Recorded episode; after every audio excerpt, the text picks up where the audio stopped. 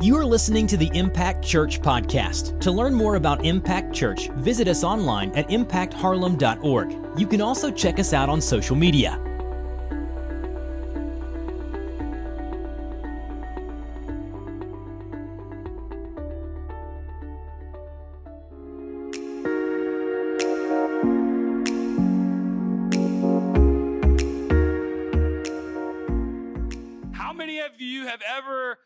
Given a testimony or you've, you've shared Jesus with someone and you thought that if you could formulate that testimony or formulate the way that you're telling people about Jesus in a certain way that makes it sound really good and attractive, that that would ultimately win them to Jesus. Has anybody ever done that? Man, I've done that a lot. It's like, hey, okay, so I know this person. I know how I need to kind of twist this and how I need to say this and what kind of just entices them a little bit. And that's how I'm going to testify to these people. That's how I'm going to share Jesus with them. And if I do that, it's guaranteed that they're going to turn and follow Jesus. Man, and I've I've thought that. I'm just going to be honest and transparent with you. I've thought that my abilities to to just kind of wordsmith and do some, some smooth talking was enough to win people to Jesus. And I was completely wrong in that because it doesn't matter what we do. And that's what I want us to talk about today is I think that we put a lot of pressure on ourselves as the church that when we go and we witness or we testify or we or we try to bring someone to Jesus or tell someone about Jesus that we put all the pressure on ourselves and that we think we have to have exactly the right words. We have to do it exactly the right way or they're never going to come to know Jesus. And I think we do that a lot of times. And what I want to happen this morning is for that pressure to be alleviated. I don't want you to have that pressure because you shouldn't. And scripture teaches us that. In Acts chapter 2, starting in verse 36. And this is, um, this is after Peter just preached. And this is the end of that. And he says this starting in verse 36 Let all the house of Israel therefore know for certain that God has made him both Lord and Christ, this Jesus whom you crucified. Now, when they heard this, they were cut to the heart and said to Peter and the rest of the apostles, Brothers, what shall we do? And Peter said to them, Repent and be baptized, every one of you, in the name of Jesus Christ for the forgiveness of your sins, and you will receive the gift of the Holy Spirit. For the promise is for you and for your children and for all who are far off, everyone whom the Lord our God calls to himself. Verse 40. And with many other words, he bore witness and continued to exhort them, saying, Save yourselves from this crooked generation. So those who received his word were baptized and there were added that day about 3,000 souls. So let's think about Peter's message really quick. Peter tells them about the resurrected Jesus. And then in verse 36, we see that he says, Let all the house of Israel therefore know for certain that God has made him both Lord and Christ, this Jesus whom you crucified. Talk about wordsmith. He's, he's speaking to this, these people and saying, Hey, you crucified Jesus. This is what you did. He, he was taken to the cross. He was beaten and he was crucified because of you. That's not how I would probably formulate that message to try to win people to Jesus. But it shows us one thing for certain. And that's this. Number one is programs don't produce conviction. Programs don't produce conviction. And one thing we're really good at at church is creating programs. We're really good at just having programs everywhere you look. And I'm not against programs. I think they're, they're good. It's a good tool to use. But programs don't produce conviction. It doesn't matter how good our worship is. It doesn't matter how good the preaching is. It doesn't matter how good our children's ministry is. It doesn't matter how good the student ministry is, our greeters, how good the coffee tastes. None of that matters when it comes to conviction because programs don't produce convictions. Only the Holy Spirit can convict. And that takes the pressure off of us as the church, as we witness, as we testify, as we tell people about Jesus. If we can go into that knowing, hey, it really doesn't matter how good I do, I can't convict this person. Only the Holy Spirit can do that. And that takes the pressure off of us as the church. It doesn't mean that we don't do it. It means that we don't have the pressure to convict because that's not our job. And it's not our job as a church to create programs to convict people. We can't do that. And if we truly want to be the church beyond the 52, if we truly want to be the church every other day, not just on Sunday, then we have to tell people about Jesus. We talked about that last week, the Great Commission, how it's not just some request from Jesus, it's a command to go and make disciples. And how awesome is it that as we go and we make, the Holy Spirit is working? It doesn't, it doesn't mean that we have to convict. It means that we go and we follow Jesus and we allow the Spirit to do what the Spirit does. And we trust Him for that. Because programs don't produce conviction.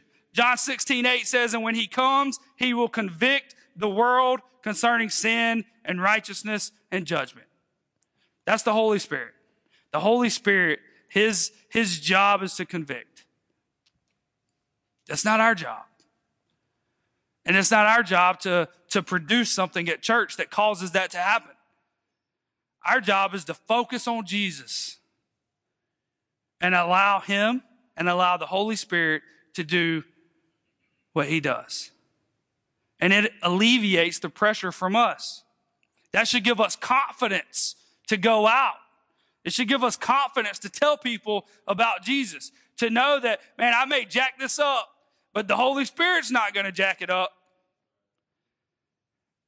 And I can't tell you how many times that we've had some programs in place here in our first year you can look at all the 2020, and I promise you, there were multiple Sundays that programs were not right. There were multiple Sundays that, man, we just didn't, we didn't have our best effort, so to speak. We weren't very excellent. We didn't do very good at some things. But the Holy Spirit doesn't concern himself with how good we are. And if we just continue to focus on Jesus, the Holy Spirit will do what the Holy Spirit does. And again, I don't want you to think that I'm against programs. We have those, and I think those are necessary to keep things organized and to keep things moving and for spiritual growth to just kind of go through the, the stream. Those things are important, but they don't produce conviction. Only the Holy Spirit can do that. Number two is this the church has something to offer to a broken world. We see in verse 40 here, it says, And with many other words he bore witness and continued to exhort them, saying, Save yourselves from this crooked generation. Now he's talking to the, the earliest of Christians. And he's saying, Hey, save yourself from this crooked generation. This world that you're living in, man, they don't care about Jesus. They're not following Jesus. They don't love Jesus. They don't believe in Jesus. So get away from that brokenness. And we're in a world just like that today. A world that's broken. A world that's in need of something. And maybe there's many people that don't even know what they're in need of. They don't even realize that it's Jesus. But the church has something to offer them. David Guzik said this. He said, There's an awareness that one's generation, not simply people in a similar age range, but those who share a geographical region, culture, and social traits will undoubtedly influence all of those in it. One of the ways to redeem the concept of the church is to recognize that the church has something unique to offer to a world hungry for something different. In a world rocked by sexual assault, the church can present a vision of accountability, grace, and sexual ethics that result in human flourishing. In a world consumed with materialism, the church can teach us to recognize value apart from a price tag. In a world increasingly disconnected from embodied relationship, the church can offer real community. In many ways, the church has failed to live up to these ideals in the past. It's important for us to recognize the rich resources we have in Scripture to address the brokenness of the world. And the world is broken all around us, and the church has something to offer, and that's hope in Jesus. If you think about people at your work, people on your Facebook page, people at your schools, friends that you have, I'm almost 100% certain that you can think of someone that is broken right now, someone that is hurting right now, someone that desperately needs Jesus. And the church has the responsibility and the opportunity to share Jesus with those people. And not impact church, the church, you and me. Not on Sunday mornings because guess what? They're not here. Because they're hurting and they're broken and they don't want anything to do with Jesus sometimes. They've been hurt by the church, maybe, and they don't want anything to do with the church. And if we never take Jesus outside of these walls, how are they going to get that hope? Because they're not coming in here. It's our responsibility as the church to give them what we have, and that's hope in Jesus. To be the, the friends that we're supposed to be, to be the, the spouses that we're supposed to be, to be the, the sisters and brothers, to be the cousins, to be the friends, to be the co-workers, whatever it is, God has called us to be the church everywhere we go. It doesn't stop. We don't turn it off.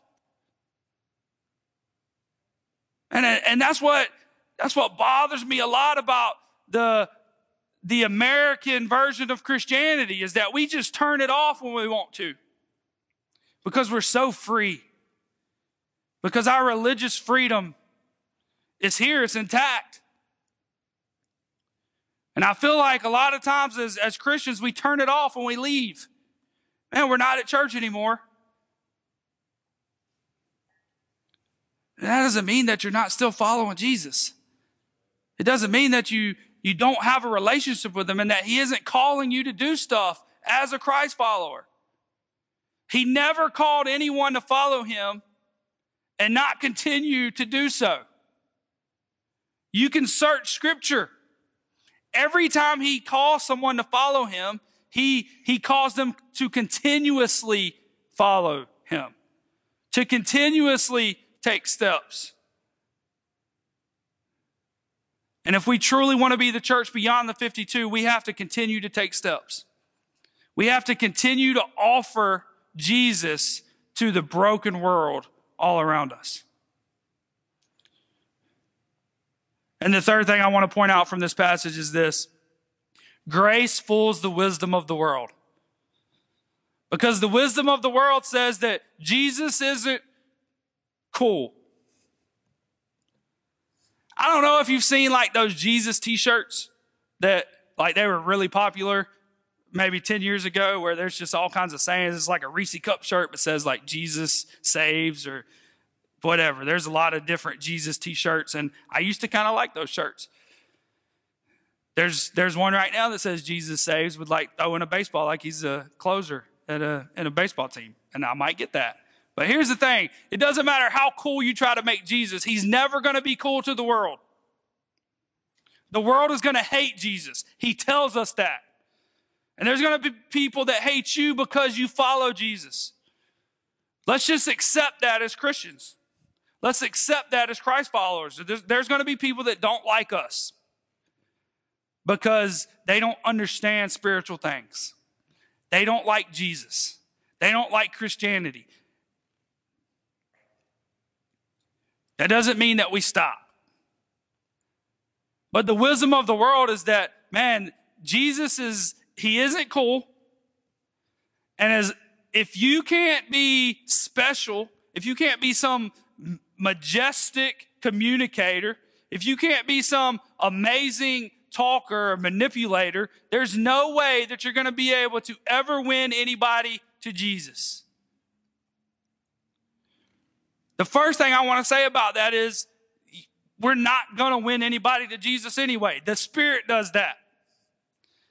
The second thing I want to say is this. Acts 2:41 says so those who received his word were baptized and there were added that day about 3,000 souls. Peter tells people they just killed Jesus. That's not a very loving statement. Said, Hey, house of Israel, everyone listening to me, I want you to know that you just crucified Jesus. God just made him Christ and Lord, and you crucified him. He tells them to repent, to be baptized. He says, Hey, you're sinners. You need to repent from that sin. You need to get away from that and start following Jesus. This is, this is a message that most pastors in America aren't going to preach. And then the grace of God, the conviction of the Holy Spirit began to work. And around 3,000 people were saved. And it wasn't because of Peter, it was because of Jesus. Because God's grace fools the wisdom of the world. Because His grace is greater than anything we could ever imagine. His grace does stuff when we think that nothing is possible. I want you to think about someone that is so far away from Jesus in your life right now. That you, you truly, you don't believe or you don't know how that person will ever begin to follow Jesus. And I just want you to think about that person for a second. And I want you to know that God's grace, even though human wisdom and worldly wisdom says, hey, that person will never follow Jesus, God's grace can cover and change and transform even the worst sinner. And as a church, as we go out and we know that, that helps us to be the church. It helps us to know that, hey, programs don't produce conviction. Only the Holy Spirit does that. So as I go out and I begin to, to speak and I begin to testify and I begin to just share Jesus with people, man, there's no pressure on me because I'm not doing the conviction. And we realize that even if the wisdom of the world says, hey, there's no reason that you should even be doing this, the church can't help with this. This community is so far gone. This area of the community can never be helped. They can never be served. They can never be brought to Jesus. God's grace says, hey, let me show you what I can do.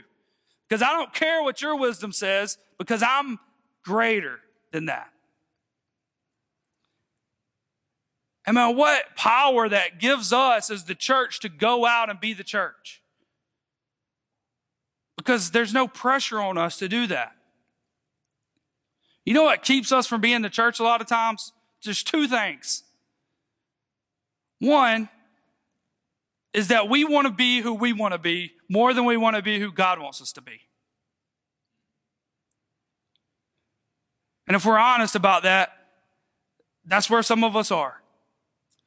We want to be who we want to be more than who God wants us to be.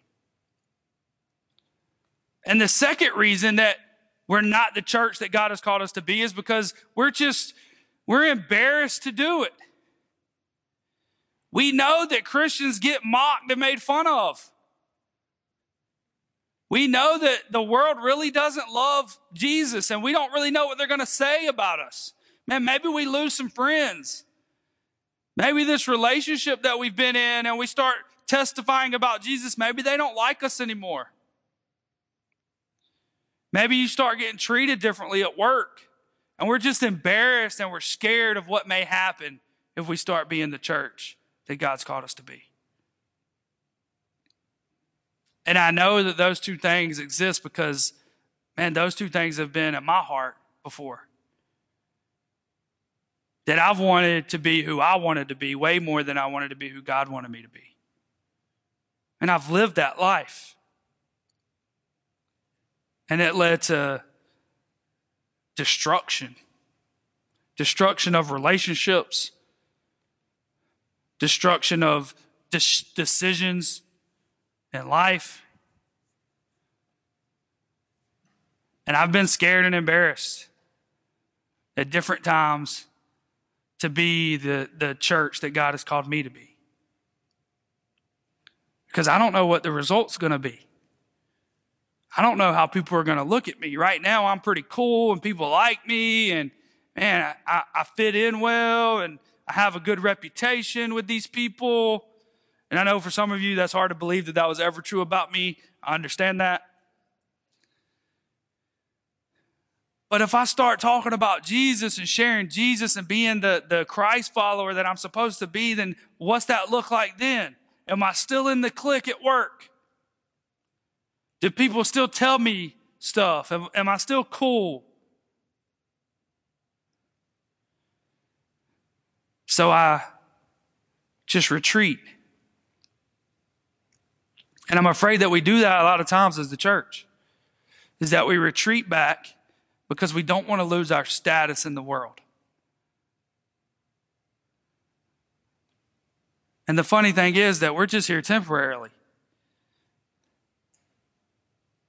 I've talked to numerous people this week, and one of the themes of the conversations is our citizenship isn't here. As Christ followers, our citizenship is in heaven. The Bible tells us to get our mind off of the things of the world and set our mind on spiritual, heavenly things. And I know that that can seem difficult. It can seem like a, a life that just doesn't really make a whole lot of sense. But as we close this morning, I want to I want to share something with you that I think we can we can apply to our everyday life. Something that we can truly implement to help us become the church beyond the 52. To help us to be on mission every day. And when I say this, you're going to you're going to look at me and some eyes are going to get big and you're going to be like, yeah, that, that didn't really help.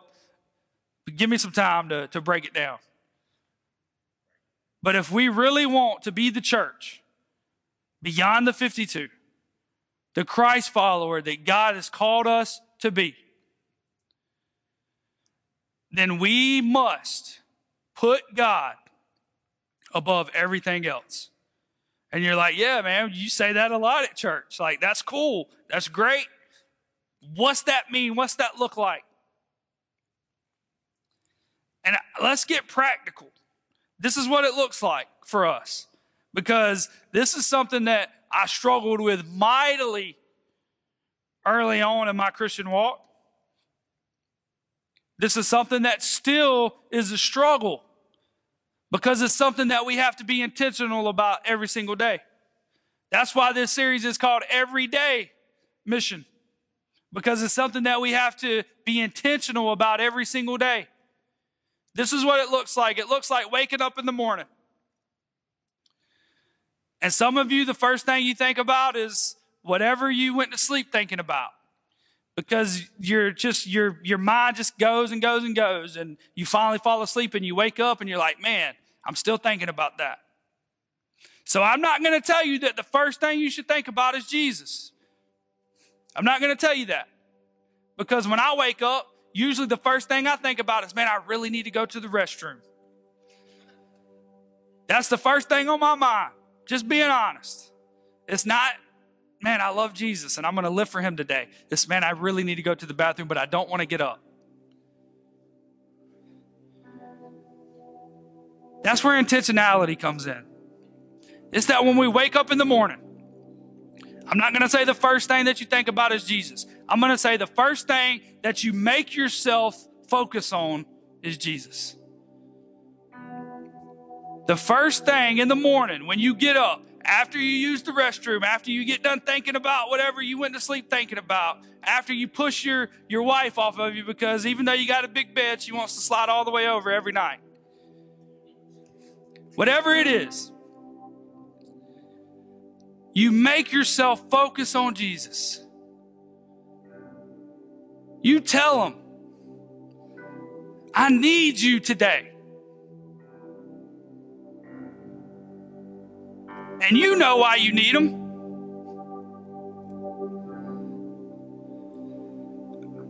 You know why you need him. And you tell him, I need you today because fill in the blank. Be honest with him. I need you today because if I don't have you, I'm probably going to be very mean to this person. I need you today because if I don't have you, I'm probably going to give in to this sin. I need you today because if I don't have you, I'm not going to shine like you've called me to shine.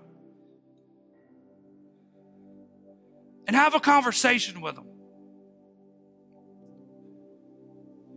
And then as your day goes, man, if you're like, I get up pretty early because of work. So by eight, nine o'clock in the morning, man, it's time to kind of pray again because something's going on. It's like, Jesus, I need you now because I don't want to get fired. Man, my wife really needs me to keep making money. My kids really want to eat a lot. And man, I need you because there's some there's some some spiritual warfare going on right now, and I need you to help me be the, the Christ follower you've called me to be.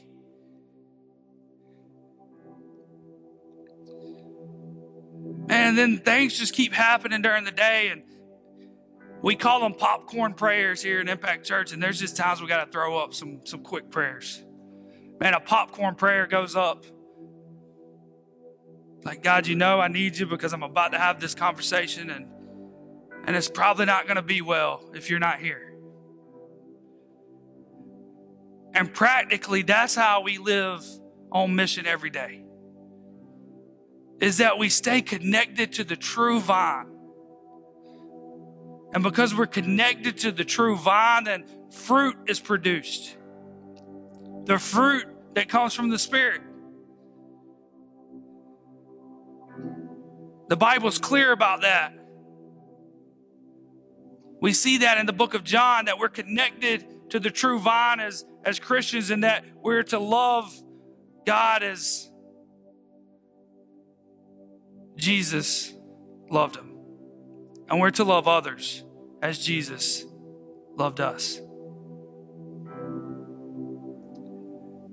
And practically, what that looks like is that we stay connected through communication, through community with the Savior. Is that we don't allow a day to pass where we look back at the end of the day and say, man, I don't even know if I talked to God today. I don't even know if, if I even thought about Jesus today. How am I being the church that He's called me to be if I'm not even thinking about Him? And I'm not here to condemn you. I'm here to encourage you to encourage you to begin to live the life that He's called you to live. Because we're all in this together. And we're all in unity, chasing after Jesus. Some of us may be running really fast after Him, some of us may be walking really slow. My prayer is that we're all moving, that we're all continuously taking those steps. Know this as you go out as the church. Know this as you enter the mission field outside of these four walls. Know that programs don't produce conviction. That no matter how good you spin it, that it's not your responsibility to produce the conviction. That's the Holy Spirit. Take comfort in that fact. Take comfort in knowing that. Know that the church has something to offer. You have something to offer to a broken world. And that's the hope of Jesus. And there's so many people that'll never know that hope unless we as the church tell them about it, show it to them, proclaim it to the world. And know that grace, man, grace fools the wisdom of the world. When the world says no, grace says yes. When the world says it's not possible, grace says all things are possible with Jesus. When the world says I give up and I can't do it, grace says I know that you can't do it, but I can.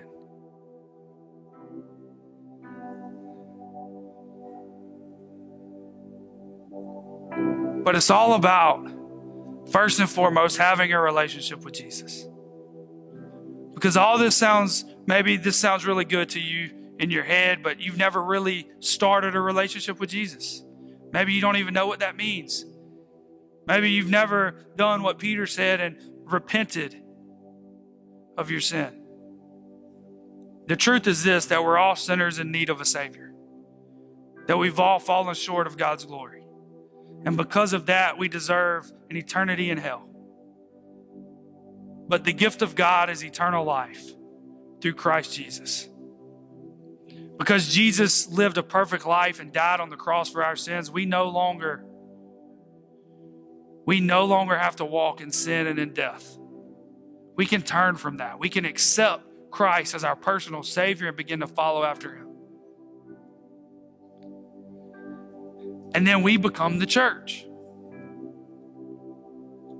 Not the local church body, we become the church. We are the church, the bride of Christ. That's us as Christians. And we're called to live that out every single day of our life.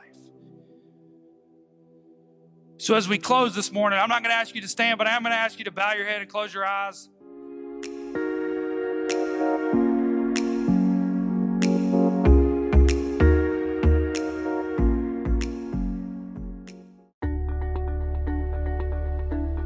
Thank you for joining us at the Impact Church Podcast. For this and other messages, visit us online at impactharlem.org. In the meantime, you can subscribe to this podcast, rate and review it on iTunes, and share it with your friends on social media.